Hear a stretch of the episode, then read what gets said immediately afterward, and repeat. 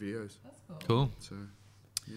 So today there was another thought I had, and actually I was going to talk to you about this. Is that the only thing that we have never gone into from a video or a film standpoint, and I think you're the one best to describe this. Is I'd like to do like porn, right? yeah. yeah. Cool. That could be. We, I would be open to getting someone who does porn onto the show. Like it's a creative. Give me outlet. one second, uh, and I uh, reckon I reckon I could find someone before the end of the podcast. point seven minutes.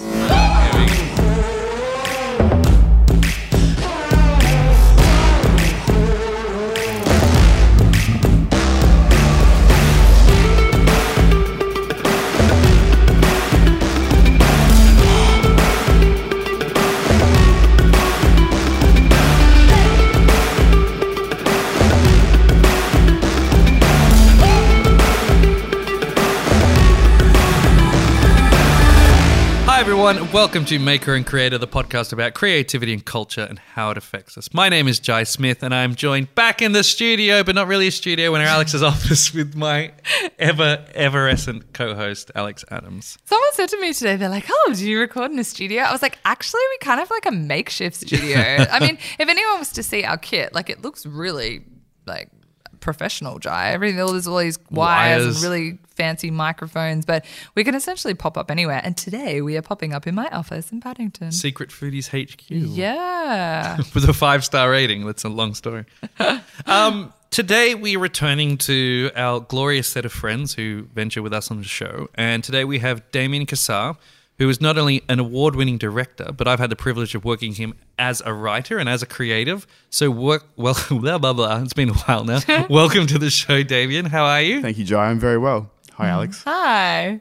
So I think one of the reoccurring themes that we've been talking about on the show is is we always kind of come back to content in some way or form. It seems like a lot of the things that we're talking about, kind of your modern day makers, uh, is really focused on this idea of making film, making beautiful things, whether that's you know f- strictly digital, whether it's Georgia draws a house, whether it's being a writer and a journalist. A lot of these f- formats that were once in you know, purely kind of pen to paper kind of domains become digital very quickly. And video is certainly no exception to that. Today, what I wanted to talk about was kind of the things that we touch on a lot of the time, which is certainly uh, what makes artists do what they do, what inspires them to make things, and what are kind of the challenges they face along the way. Certainly, one of the recurring themes we have also on, on top of that is this challenge between creatives and kind of their ability to think themselves through something and kind of the impact that has on mental wellness, kind of your health and well-being, but also kind of managing stress. And I have talked a lot about the episode we did with Steve Willis in terms of how do you get in the mindset of being open to the world so you can actually start to explore and express it. Hmm. And then, you know, I think the other interesting part I think we should explore today is really around what's the anatomy of filmmaking and film itself. Because with the enormous push into content from Netflix and from Stan, we're hyper consumers of not only long form video and film, but also the huge episodic, you know, binges that we all go on and how that's kind of changing filmmaking, you know, for the better or for the worst. And and maybe that's a good place to start. Why don't you talk to us a little bit about your background, Damon, in terms of how you ended up where you ended up today? Um, well, uh, oh my God, that's a massive question. Uh, it started. Take with, us back to the beginning. Well, it started with my mother. Um, no, uh, I, I've been into movie making, film since I was way like three. Um, Really? Yeah, it started really early. So, um, movies and film, popular culture was a massive part of my family. Um, Mum was a singer. My dad was he was in marketing, but like movies and music and all this kind of stuff was was around me a lot when I was young.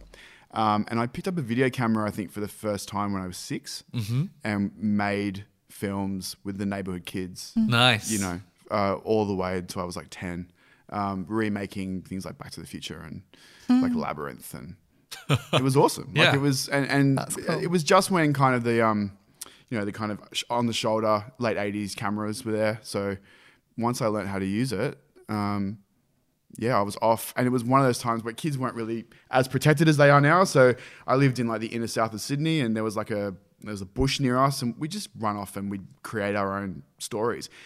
And to be honest, that's kind of how I learnt a lot about film because um, I was shooting it, I was coming up with the stories when I was young, and then I would put it onto a video and I you know, a VHS and we'd analyze what we'd shot. Um, and as I grew up, uh, that became a thing that I took and you know using the technology as it evolved, started to edit and splice into my own work. Um, and that process, like I, I think, was an invaluable training because you know, it- it- not only was I comparing to the films that I liked and loved, but I was learning things about performance with kids and shot sizes and just how to cover a scene. And and I, I you know, I look back now and I'm like, yeah, I think that that was kind of where it all started. It was weird. And what's tr- kind of stories were you trying to sell tell at that at that kind of age? At that age, it's weird. Like some of the stuff was just rip-offs of movies, and we were just trying to replicate them. And we, we love seeing, you know, us performing characters that we love coming to life. Um, we, you know, we would use our own voices as the music, and sometimes we would be off camera narrating what was happening. right. So not only did I make that I made an 11 part series with my brother called I don't really like the six faces of Dr. Chong. Um, and, and, which is going to be politically incorrect now. but, um, You're a product of your time, you know. well, was can't help actually- That was okay in the 80s. I'm pretty sure I'm pretty sure there was a movie called The Six Faces of Dr. Zoo, which he got it from. Anyway, we, we made like this 11 part series, and that we totally made up. So it was very, very like stream of consciousness. So we were writing as we went. We didn't sit down. Seven or eight or nine. Writing a script, but we were writing it as we made it. So I know it's it's kind of funny, but like I just look back at that, and a lot of the notions of what was compelling on camera, we learnt that as we kind of did that. Um, yeah, that's kind of where it began. I've kind of forgotten the question, but like that's No, it's- I just felt like so much nostalgia there. Yeah. And like I remember being in primary school and I would perform I would recreate The Simpsons for my parents. Yeah. But I and they were so sweet. They'd sit there in the, in the lounge room, they'd be like, Yeah, go Alex and I used to do every character, so I'd be like, "Oh, Homer, oh, Marge," oh, and I'd do all the different voices, and I'd do the do do do do do do do, and I'd make everything by myself, and just so much creativity recreating those shows.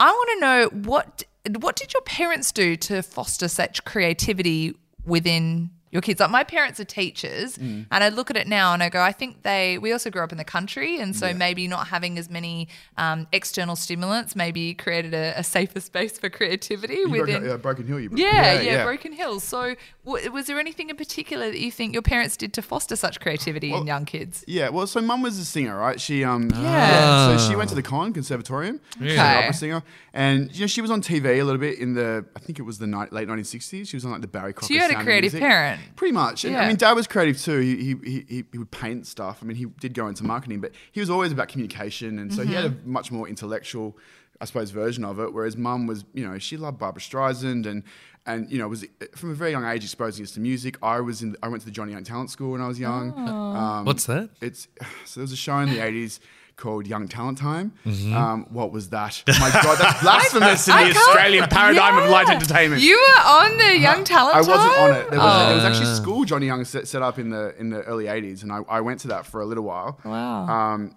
and yeah, so uh, you know, and throughout the '80s, there was some performances at talent quests and things like that. See, that's quite different. I just want to stop and recognize that for a minute because I think a lot of parents growing up in the 80s, like sport is so heroed in Australia Mm. that children playing cricket, playing football, playing a lot of sport would have been very heroed at the time during the 80s. But to push creative outlets, Yeah. I can imagine, I don't know, I feel like that would have been quite unique at, at the time. Well, it's paid dividends. My brother is a writer. My sister Okay. is a fashion designer. My other sister is a singer, and I'm a filmmaker. there you go. See, isn't that interesting? So, how much is nurture nat- versus nature? I wonder. Um, I, there was definitely a lot of nurture. um,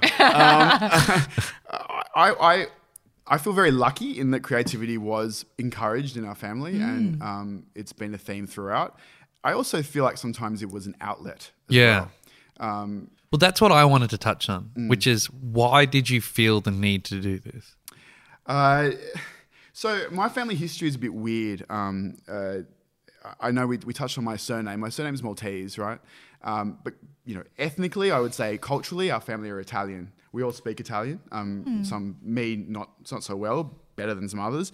But you know, my parents, whenever they would have a conversation, you know, that we weren't supposed to know about it was in Italian. Really? and my grandparents were, you know, non-nuds and all that kind of thing. Yeah. But my family, they migrated from um, Malta and Italy from, in the late 19th century and moved to Egypt. So my whole family lived in Egypt. In, both my mum and my dad's parents, funnily enough, grew up together in Egypt. really? Wow. Yeah, and they um uh, they lived there till it was the Suez Crisis of the, the 50s. So, but my mum's family came to Australia, and my dad's family went to England. So, dad came to Australia when he was 25, and then married mum. Right. So it's been a very culturally confusing upbringing because I have like shades of the British Empire, of like the mm-hmm. swinging 60s with my dad, of like.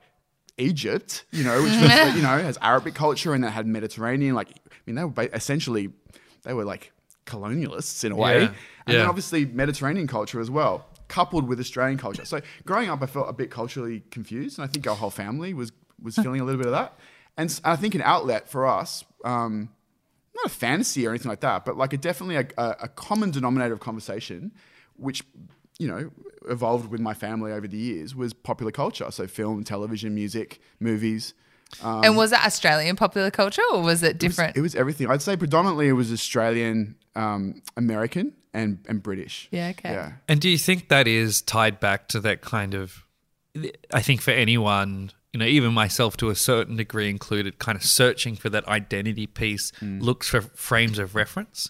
So, like, if you are European, you are not British, American, or Australian. Mm. And if you're trying to fit into, especially in the 80s, that kind of culture, it would be predominantly made up of those areas. Mm. So, like, it, it fascinates me to, like, are you emulating that to see if it feels right or that, you know, just showing that you're connected to it? I think you're just always just seeing what you're testing. You're seeing what works. Yeah. Um, you're navigating. Like I'm, I'm, to be a bit deep straight away, I think this country is a little bit culturally confused. Mm. So mm. you know I, that that was a journey. That was something I definitely felt. I mean, uh, obviously in the 1980s, there was a pretty dominant culture. You know, Yeah. Mm. Australian culture that has obviously evolved since then. Mm-hmm. Um, I didn't particularly feel like our family f- was, you know, we, we, we fit into that. So, yeah, I feel like a way to engage with that was some of the more artistic Yeah, pursuits. And, yeah. you know, and, and we were very engaged with the Australian popular culture scene. Like, I was obsessed every Monday when my mum came home with TV Week. I would just like devour TV Week. I was, you know, I, I watched soap. I grew up on a country practice. I loved all that oh, country oh. practice. so I look back on that era very, uh, you know, with, Yeah. with with a, a fondness, with a little bit of confusion. Yeah. um, yeah, and uh, it's made me because my whole project, I think, has been about identity. Mm. You know, and kind of navigating what's really going on with a bit of that fantasy world, which is, I suppose, for me, popular culture in a way. And so, what happened next? Like, did you go to uni? Did you go to film? Is film school a thing here? Yeah, it's a thing. Um, He says with a wry smile. Well, so this whole like making home videos kind of progressed throughout my teens, and it kind of culminated in me making a massive stuffed dummy, which I would double because we, we lived in this like two story terrace in Burwood in the early '90s, and we just kept throwing this stuffed dummy out of the window, and you know we'd, we'd run up to the window and be like, ah, and then we'd cut to a shot from down below, and out comes the dummy, and yeah, so kind of evolved into a bit of action. Yep. Um, and then I and then I kind of at the end of high school I started um, dabbling into kind of just having a camera around all the time with my mates when we go out and just filming little what I would say in hindsight are kind of skits. Yep. Um, and I did that mm, throughout my first years of uni. And when I left school, I did a media law degree at Macquarie Uni. Really? Yeah, I went to Macquarie Uni. Did you? Yeah. Yeah. My friends did media law. I did just the media. yeah. Three years. I don't know enough. why I did the law. Yeah. um, I actually, actually no, I know what I did because my grandfather always wanted to be a lawyer, and um, So, did you, You become a lawyer? pressure. Like wish like- fulfillment. Um, I, I'm a masochist, so I'm a finisher completer. I just kind of, oh, so although I haven't finished the teaching degree I started, but um, How uh, many degrees have you I started? yeah. So, did you finish a law degree? I finished my law degree. So, you're a lawyer? No, I didn't No? go to the bar. I Okay. finished it, but I, I, I was um, of the, uh, you know, young person's uh, thought that going to university should actually be about becoming a Renaissance person rather than an Ah. economic entity that leaves and can go into a job. And like So- Macquarie for media law was kind of unique because you either went to like Sydney and it was like straight law or business law, or but media law was quite Yeah, I mean, like the whole, the, yeah, they, they were a little, a little less black letter and a little bit more about Yeah. the philosophy of law and Right. And I, I do, I did learn from a, a variety of people, both right and well, left and right wing, very right wing. So it was, it was a bit eye opening for me, and actually, I would say, um, uh, opened my eyes and made me a little bit more political, which I Yeah. keep very quiet. You don't keep that quiet. you did not keep that Yeah. quiet. No, I know. Of course, I work in advertising. It's like, Yeah. So, so you went to law. You got your double degree. sorry, yeah. So um, I went. You went to law. Did I just say that? I'm law. so bad at podcasting today. to. So I went to Macquarie and um, uh, I made a couple of films at Macquarie and I met a, a whole lot of great people who I still keep in touch with now, colleagues, some of who, who have done really, really well. Um, probably the most significant thing I made there was a short film called The Gardener, which was um, entirely in Italian. And it was kind of a little bit inspired by my family's story, kind of in the early 90s. Yeah. The Gardener. And I kind of used that to tell a story about migration and memory and kind of narrative. Um, yeah, and that kind of that, that had traction, probably because I was playing the Italian card a little bit. But um, uh, it was it was it, not comedy. It was serious, and it was it was really, I suppose, about asking the question as to who tells stories and why do we tell stories, and Yeah. how do we make sense of stories when we don't have all the information. Um, Right. You have this like young kid trying to make sense of the, this gardener's backstory, which you find out later on was linked to um, World War II and the death of his wife. Wow. So, yeah, it's pretty full on. Um, And you alluded to it just then. You you ended up, and how I knew you, specializing in comedy. And was that at the same time, or no, no? not at all.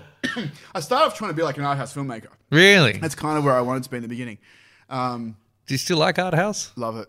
I, I, to be honest, like I grew up in the, when I went to university, postmodernism was massive, right? Which was, you know, postmodernism was not very fashionable now. But what I did get from that is learning that I, I love mixing and matching, and I like pastiche. I like things that aren't just like a horror film. I Mm. like things that, you know, I love Get Out because it kind of molded these. Oh, Get Out is Do you know brilliant I mean? film. So I, I, I, I like things that kind of aren't the thing that you expect for that genre, or or maybe there's a form that you're adopting that you is a is a hybrid of other things, but you can't really put your finger on what it is.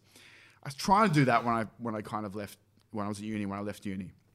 Um, but but to be honest, uh, once I made that first film, I, I I don't really feel like I knew myself very well. Well, that was almost what I was going to say, but in the from the point of view is I think to mix genres, especially in film, you kind of need to have experienced them for a while. Well, that's that was the entire problem. I hadn't Yeah. I hadn't had any life experience. And, and that's it. Like, and as we talked to Lindsay Bennett on our last episode, is an exceptionally young, young but you know very accomplished journalist.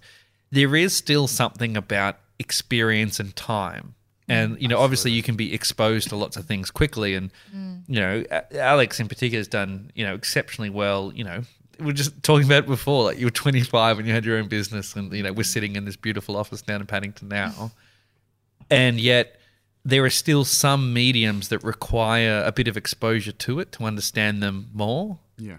Mm. I, I- I think that if I look at hindsight, I my whole twenties was about self exploration, maybe a little bit of, of it, a bit of denial about myself, and What were um, you in denial about? uh, the need to self explore, the need to just live life. Yeah. Um, You- I Did you think that you knew everything, or was it like I think that I felt I when I when I kind of left uni, I felt like I'm going to be a world class filmmaker, right? So I spent maybe the first half of the noughties just really trying really really hard to be that, without really caring. And it became to the point where I didn't really care what art I was making. I just wa- was chasing success mm. as opposed to the art ah. itself. yeah. or like your idea of success? Yeah. Yeah. Pretty much. And I'm, I'm like, it's not that I'm not a hard worker. I wrote three features during that time and like was really disciplined and mm. made a couple of shorts that, you know, uh, they're okay, but it was, it was a, it was a, I look back now as a, as a very, very beneficial period for me in that I, I, I just kind of learned that you, you need to, you need to almost release yourself from yourself. no, Um, I think it's true. And that's an ongoing thing for me. It's it's something I've found it very difficult to do. Which leads a little bit into comedy, right? Because the release for me, and it's something I've always done, I suppose, is kind of like when in doubt, be a clown, right? Right. So like, pretend you're Tom Selleck. Um, uh, That's gonna need some explaining later. just like, or just like turn everything into a joke. Sometimes that can be like a coping mechanism. Mm. But just stop. I just kind of was like, stop being so fucking serious, my friend. Yeah. And and and, and spin it and find the humor in everything. And when I started to do that, I was like, you know what? I kind of I, I know how to do this. I know how to Mm. find the funny. I wouldn't say I'm a naturally funny person, but I know how to do it. And sometimes I feel like there is a difference. There are people I'm around who can make me laugh till I fall over and die. Until they try to be funny. Uh, Maybe, yeah. Yeah. But uh, what I felt like I, I, I that, that spoke to me was the execution of of funny, um, to talk about stuff that if you went a little bit deeper, it's actually a serious subject, which I think is usually the best comedy. But Yeah. yeah. And so that's that's kind of when I pivoted, and and um, the first thing I made was um, really simple, and it was with my brother and my sisters.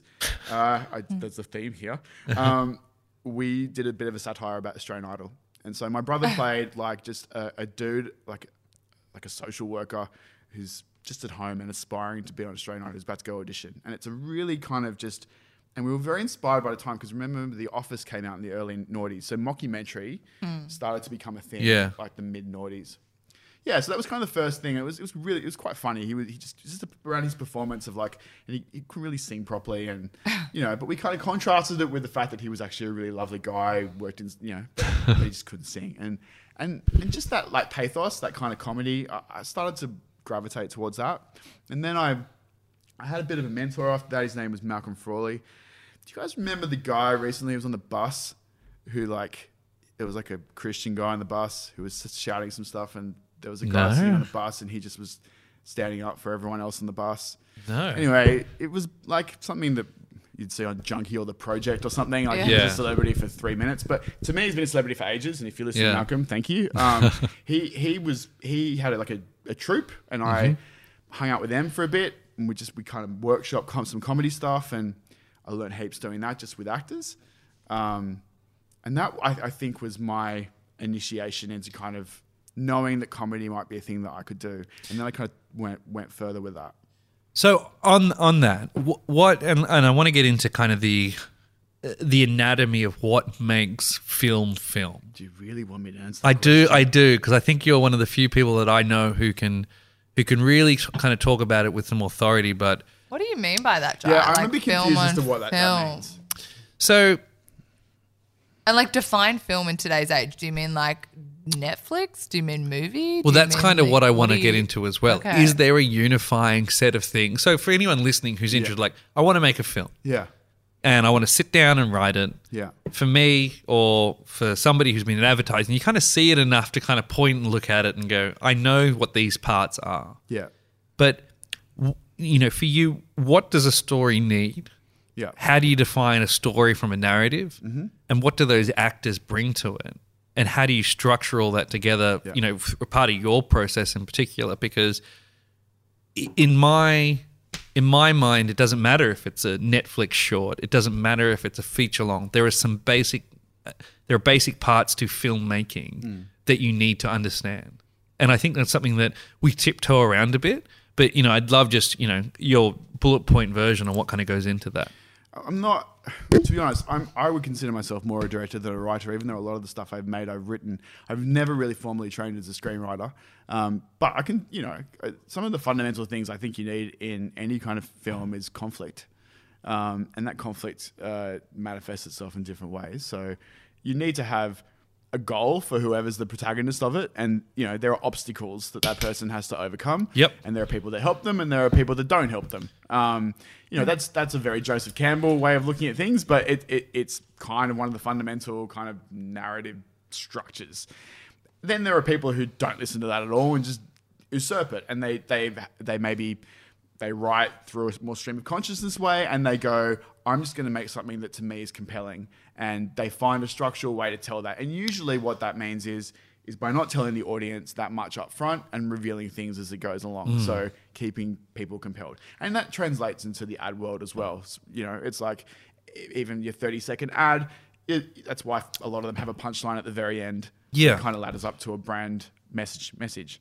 um, or a longer form piece of content, um, you have to keep them watching for longer than 30 seconds. Mm. So there's got to be some kind of rhythm or build that propels the audience. So I think.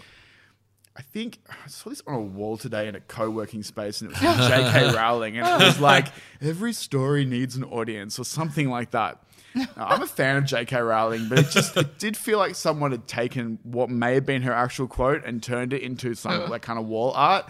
But um, and it also sounds like a marketing thing rather Yeah. than a storytelling. yeah, or like a Josh Groban song, or like every picture needs everything. I And know. also, like, she didn't even really know who, like, her audience. She just kind of wrote. she right? did, Like, she and just did what she wanted. And Yeah, I think a lot of a lot of um, this is gonna be really deep. I think that a lot of that stuff can come from um, coming from a place of truth, because I feel like truth you is is a fundamental kind of reservoir of um, compelling stuff. So it's why, like, in, I suppose in the ad world, everyone's like, "What's the insight? What's the truth?" Right? Because if there's fundamentally something there that is true to you, for want of a better word, it will have an audience. It will compel people. Well, it's relevant, is why Yeah. we use insights. Yeah. Yeah. Well, no, I think that just, you know, that's kind of what I think are the basics of that filmmaking in terms of you need something, you need conflict and you need something to resolve. Yeah. I mean, uh, you know, I- And I've got a short. I'm right. I've got um at the moment, right? It's got three acts. So sometimes I follow a three act structure. There's like you introduce a character, um, you kind of define the world they're in and the problems that are in there. Something happens. They're lunged into a world in the second act. They kind of got to navigate their way to a climax in which what they try and get what they want. And usually in the second act, they something happens where they think they've lost it. And then the third act, they regroup, um, you know, with some insight about themselves, and they attain that goal. Um, like I said, I'm not a screenwriting. no, but I think that stuff's interesting. Like, I, I think the first time anyone explained to me by the second act, it's the worst possible point the characters are in. And End then of the second act, usually. yeah, Yeah. yeah, sorry, the end of the second act. Yeah. And then you start to look at all the content around you and being able to break it down like that. Yeah. And I think when you see something that's boring, it is because either there isn't enough conflict, you don't care about that conflict, there's nothing at stake, Yeah. or the characters around them don't make any sense to why they're there or why they're not there. Yeah, but you know the history of television over the last twenty years has been doing things to completely deconstruct traditional modes of storytelling. I mean, obviously the cliche, but the, the one of the first was The Sopranos, um, and you know the the anti-hero was obviously Tony Soprano. We never really saw on TV a guy as complex and as kind of terrible as he, as he could be, but also some of the episodes were almost literary in, in structure in that they weren't really about traditional plot. They would like they just like be character based and just linger on character for the entire episode. Um, And that's that change from where we get involved of a series for a long time, though, right? So if you've got a hundred episodes to talk about things, mm. your audience is going to be much more comfortable with doing just an episode about a character. Absolutely. So mm. you need to you need to be really good at defining up front and creating the world of the of, you know conveying and capturing the attention of the audience. Mm. I feel like at the moment that we're we're actually in a bit of a glut of content. Um, there's too much content. Mm-hmm. And our perceptions are all changing as a result of the converging technologies, and and our ability to actually discern between what's good and what's not now is actually getting harder.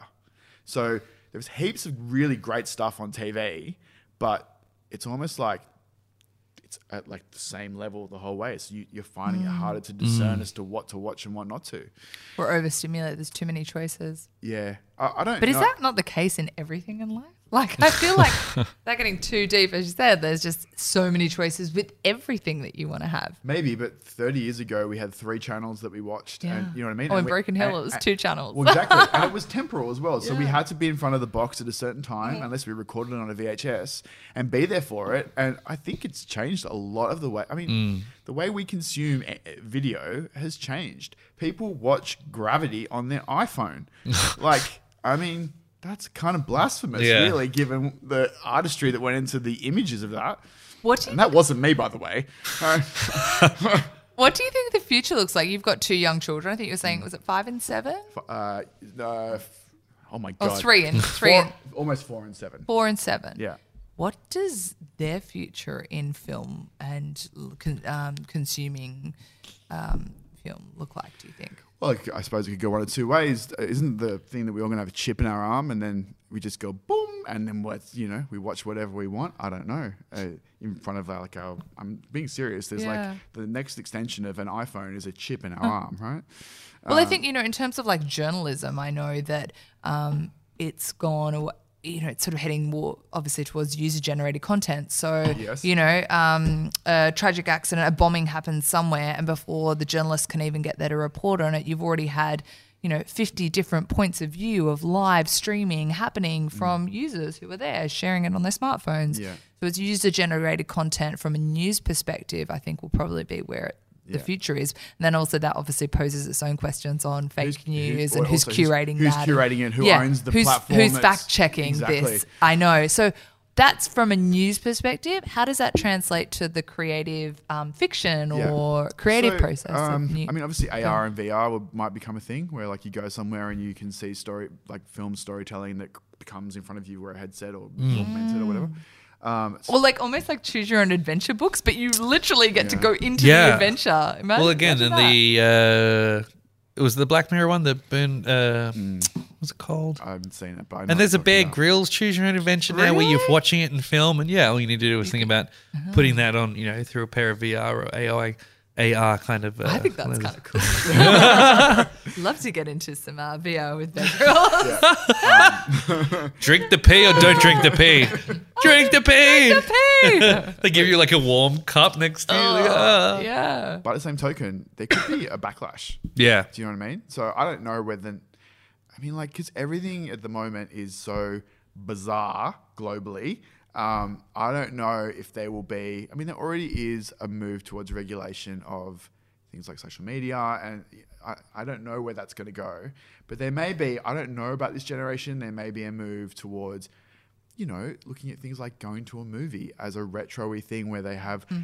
a fixed hour and a half that they go sit in a movie theater and they don't have to watch a story for 400 hours on Netflix. you know, that may come back in fashion. I don't know. Because it's cool and retro, it's vintage. Yeah. Like, oh, I want to do like, oh, I wanna oh, do it the old ways. did. Yeah, the old ways. Or just because our brains just have Too reached much. saturation point. Yeah. And I actually, no, our brains are far more advanced than what we're actually even utilizing. So I don't Limitless pills. Yeah, pretty much. Like I think our brains can cope with more. It's probably the mental health in terms of like in terms of consuming, we can do it, but you're probably like the mental health Yeah. is probably where we'll start to see it suffer. We were talking about this before you got here about the whole um, Instagram and taking away the likes and Yeah. you know Instagrams was like oh it's great for you know children like kids who are on Instagram it's better for their mental health. really think and- it's about that? No, no, and I was like I don't believe for one second, and then you were saying that it's Well, um, if- not to do with Yeah. mental health. That- That's their PR twist, but it's probably more about stopping people from scraping data. Yeah, so if, if if no one else has access to that data, then they own it all, and it instantly becomes more valuable to sell to to advertisers. True, but if you know the the plus side is you know, if your kids on Instagram, it- you know anything like that probably could be better for their mental health. it's interesting. The impetus for both of us, I, I would say, is to keep them away from it. Um, it's kind of where we're at at the moment. It's weird when mm. you become parent and so all this social media stuff comes into play. But I mean, I'm not seeing it yet. Obviously, my daughter's seven. It's mm. not really becoming a thing. I, I- I'll have to see what happens when, you know, they come home and they're like, "Can I have a Facebook page?" I'm like, "Uh, They probably mm. won't want a Facebook. They would a Snapchat or whatever the next or- thing yes, is. Yeah. And I was like, Cambridge Analytica, no. Ah, I just yes, got a tweet about that actually. Yeah, I just finished watching Hacker on Oh, Netflix. really? That's Yeah. crazy. Which is weird. Yeah, you just Yeah. said that, and I just got a tweet about yeah, that. but um, I was talking to a friend of mine, and he was saying that um, his daughter, who's what, 14, 15, the way that they use Instagram is very different to the way we do. So they use it as um, a communication, like a chat sort of tool. so really? one, like someone will post a picture, some normal picture. And he'll look at it and go, "Oh my god, three hundred comments! Like, it must be a pretty amazing photo." It's not. It's just some photo of like I don't know their dog, and then it will be like, "Hey, how are you? Yeah, good. What are you up to?" Blah blah blah, and they chat, and then they don't do it in a DM. They're just open forum chatting about their weekend and what they're up to, and it's just like a back and forth little chat tool, yeah, wow. um, Okay. which is a very different way that we use Instagram. Absolutely. Maybe they're just dumb. No, I think well, he's, he's, he's yeah, Nah, I'm joking. Yeah, oh, yeah. It's, Who knows? It's so public, right? so public. Anyway, we digress. We digress. So Instagram. as a as a segue from that, um, what has been your own journey with? Because obviously, self exploration it takes its toll mentally, and I think for any artist, it takes its toll. Um, there's an exposure and there's a rawness for creatives and artists that I don't think other people are exposed to. What what has kind of been your journey around sharing your like big parts of yourself with the world, whether they are comedy or whether they are more serious, with through you know working in agencies, working for yourself, and back again. uh, it's been really hard. Um, uh, there are there are glimpses sometimes where I'm able to really touch. Uh, that this is really sounding the wrong. I should. s- Yeah. Anyway, uh, where I'm able to find parts of myself that I'm willing to express.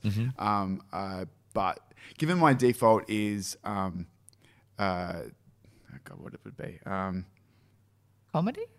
no, more like I do not want to show parts of myself. Um, Yeah. a, a more not good enough type thing. Okay. And that's been a battle for a very long time. Um, it's been really hard. And when I find find moments where I'm in flow, I'm really big into flow at the moment. It's Yep. a thing that's working for me a lot. And knowing environments that work for me, um, then I'm more open and I'm more vulnerable. Vulnerable, the word of the uh, the moment. um, but when I'm not, it leads to me doing very panicky things, which has been a theme of my career.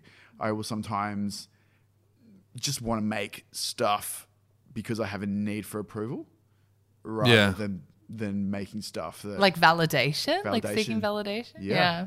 And it's it, it's almost like your your own personal shit spills over into the into your career. Oh gosh, I'm sure we've all had that. Yeah. I definitely have. It's something I was very embarrassed by for a long time, but mm. I'm kind of I'm now that I'm turning forty. I know it's it's a project I really want to talk about now because I think a lot of people bury it, and and you need to you need to talk about it because a lot of people look, I know who are artists and who do, do create also suffer the insecurity virus. Um, for me, it's not even just insecurity; it's anxiety. I suffer from anxiety, so um, overcoming that through art can be the most satisfying journey of all. Um, I found though that like my neuroses, uh, comedy really helped that. So I made a short a couple of years ago, Nick Boshier from the Bondi Hipsters, called "Finding Oprah Winfrey." Um, it's just a little short that we made, and it was all about this just this guy who was obsessed with Oprah Winfrey, and she was coming to Australia, and it's just this funny little little little short of him trying to meet her, but in the process finds out that he's gay.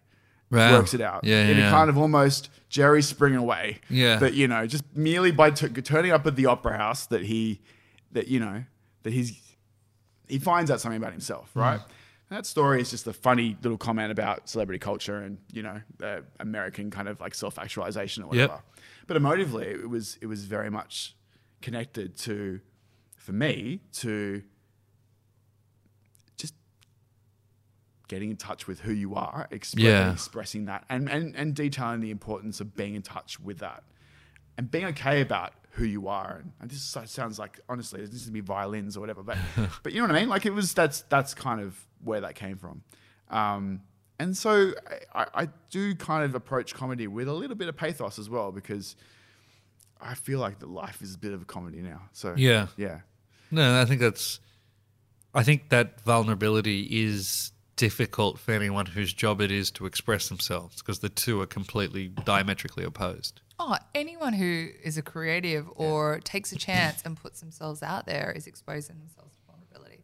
And it's funny you say that word because um, I, for me, it was only a couple of, maybe two years ago that I was comfortable with even the word vulnerability being in the same room as me. It was very much very like confronting word. It is. Yeah. Hello, Brene Brown. Thank you. Shout out to you. she's- She's, she's pretty cool, hey? She's incredible, and definitely the you know the art of vulnerability and, and whatnot, and sort of um, rising strong and everything that she. I've read a lot of her work, and I think she's fantastic. But any creative, when you're putting yourself out there, you are exposing yourself to vulnerability.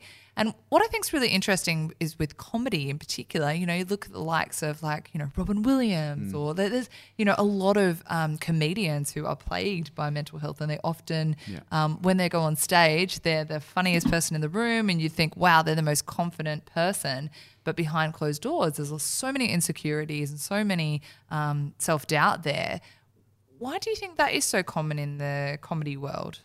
Uh, because I think it's linked to what we've talked about. Comedy is a coping mechanism for a lot of people.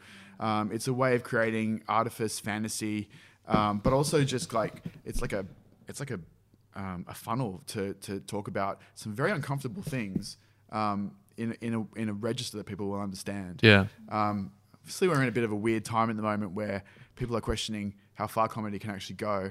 Um, but you know, for people who are insecure or who suffer from mental illness or you know who are just self-doubting or cynical, it's it's a, instead of like being really kitchen sink serious and wanting you know to get blades out because you're constantly thinking about the negatives. It's a way to spit to flip that and just you know find a, a, a form that entertains people and entertains yourself and Yeah. also gives you for some people an artificial confidence that you can use and create characters and, and, and, and a mask And lightens the situation almost a little bit. Yeah. because uh, you know uh, the person that suffers from from uh, self doubt, all they really want to do is connect, right? What's the best way to connect with people is to create some kind of art that reaches people, you know, it reminds people of the of what binds them together, you know, and that's why I make ads. No, so. Um, yeah, I look, I, and so that's been like a really long process for me to kind of get to the point where, and now I just feel like I'm getting to the point where I'm like, I'm okay with all that stuff now. And I just want to make really great work that's linked to some things that I, you know, that I, I'm concerned about. Yeah. Um, I also want to connect with people and entertain them. So I, there is a desire for me to move back into the film and TV world, and that's kind of maybe a project that will happen in over the next couple of years. Um, and I, I, I do that because I like it's where my passion is and always has been. I still watch. I m- I love talking about movies. Love talking about popular culture, and I don't. I, it's addictive. I can't stop. Um, yeah. Yeah.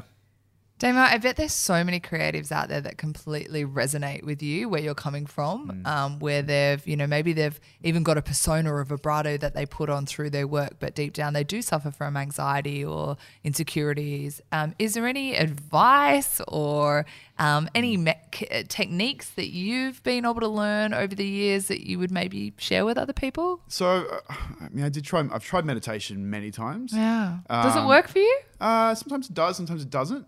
Um, I think I'm, I'm a very physical person, so um, even just like going for a run or going for a walk really helps. um, what's worked for me recently is uh, is the morning pages. Have you had morning pages? No. So No. you just get up in the morning and you write three pages of longhand of whatever is in your head, and it's kind of like an emptying process. So it doesn't need to be coherent. It's not really a journaling. It's just kind of like you, you dump the words on the paper. And for me, that's been really good because I tend to wake up going blah, blah, blah, blah, blah, blah, blah, blah. And Yeah. if you empty that, it does clear your mind a little bit in the same way I suppose that meditation is supposed Yeah. to. Um, But it's a more tactile way to do it. yeah, I've been thinking a lot about this lately because, like, you know, what did we used to have for this stuff? We had religion, right? I I mean, we live in a quite secular society now, right? Or we squashed it and didn't talk about it. yeah, yeah, but the, the outlet you had to go and kind of, you know, be at peace or whatever, or think or whatever, it's going to church, right? Or for, for Christians, I don't know. Like, mm. it's it's does has made me kind of as a, someone who became militant atheist for a while, kind of go, oh, hold on a second, yeah. Well, know. it gives you a play, a safe space to talk about things and explore things with people who won't pass judgment on you. yeah, Apparently, apparently, yeah. Maybe. I've I love the three page. I think that's fantastic. Yeah. That's really a great technique. I mean, myself, I host many events. I'm in the public eye doing lots of things, and um, not many people would know, but I also suffer from anxiety as well. And put me in front of you know 500 people, I'll stand up and I'll be able to present. I'll be able to um, command a room, but put me in a small group of people that I don't know in a party, and I, I get really anxious about it um, if I don't know the crowd or the situation, and I sometimes suffer from anxiety there. And meditation, I've also found has been great. But sometimes I find when I'm meditating, if I can't do the meditate, you're like, I should be meditating. I'm thinking about dinner. I'm thinking about breakfast. And concentrate on the medita- meditation. I'm so hungry. You know, exactly. I'm like, I should be meditating. Yeah. I can find that somehow. But I actually found running as well. So I run quite a lot. Mm. And running also helps me just sort of burn off that fuel as well. For some people, it's yoga and meditation. Other people, maybe it's a little bit more of an active kind of process. But yeah, I'll have to I'll have to try the um, the three page dump. I don't know if I'd have three pages worth, but you surprise yourself, and Yeah. when you start start off, it's kind of confronting because you realize how much how little handwriting one does. Your hands start yeah, you know. So So it's kind like when the HSC I was writing like essays about looking for Alibrandi, like what's going on? you know. Now it's stuck in. Um, my partner would say that the way I cope is actually by obsessively compulsively cleaning the house, but yeah, Anyway, yeah. But I would just add one more thing there. I, the best way to deal with any of this stuff, anxiety, anything that you go through in your twenties and thirties, is to deal with the actual shit. Is to actually go and do some work and look back and, and see what actually happened. And I'm not saying dwell on it, but acknowledge it and then try and move forward from it and realize it's made who you are and you will evolve from that. I think that's all you can really do, right? Oh, Yeah. damn it. The That's so end. good. Bye, everybody. thanks, Damer. That was a lovely note to end on. Um, if people want to follow you in the on- online world, are you on Instagram? yeah, or- so um, uh, Damien Cassar, director. Uh, there's not much there, but um, maybe there will be. Can you Um, spell Cassar for us? C A S S A R. I'm also on Twitter, and um, my website is myname.com.au. Wonderful. Thank you. Another great episode, Jai. That was like, I really So much love more it. serious than I thought it would be. Was Oh my god! No, I don't think it was. I think you know No, the, the whole good. point of Maker and Creator is we kind of end up in little rabbit warrens. We do. We start on one thing and then it just goes off in different directions. But thank you, Damo, and um, thank you guys for listening to Maker and Creator. Um, if you like this episode, why don't you share it with your friends? Um, every episode is completely different, so there's a topic that you can sort of resonate with. Yeah. Um, and if you like this, jump in and listen to Eddie Foster's episode, which does a great Yeah. job on a young, almost prodigal filmmaker. Also, uh, we mentioned at the top Ben Harrison's one on making music videos, and I think there was another film one I can't remember. Film Well, if you uh, underground cinema, Underground Tam- cinema, yeah, it, yeah. Tam, where she brings um, immersive cinema experiences to the world. That's pretty cool. Uh, but yeah, you can hit up uh, Jai. He's on Double Star Co. And I'm Ms. Darlinghurst. And that's it for this week. Thanks, guys. Thanks, guys. Thanks, Demo. Thank you.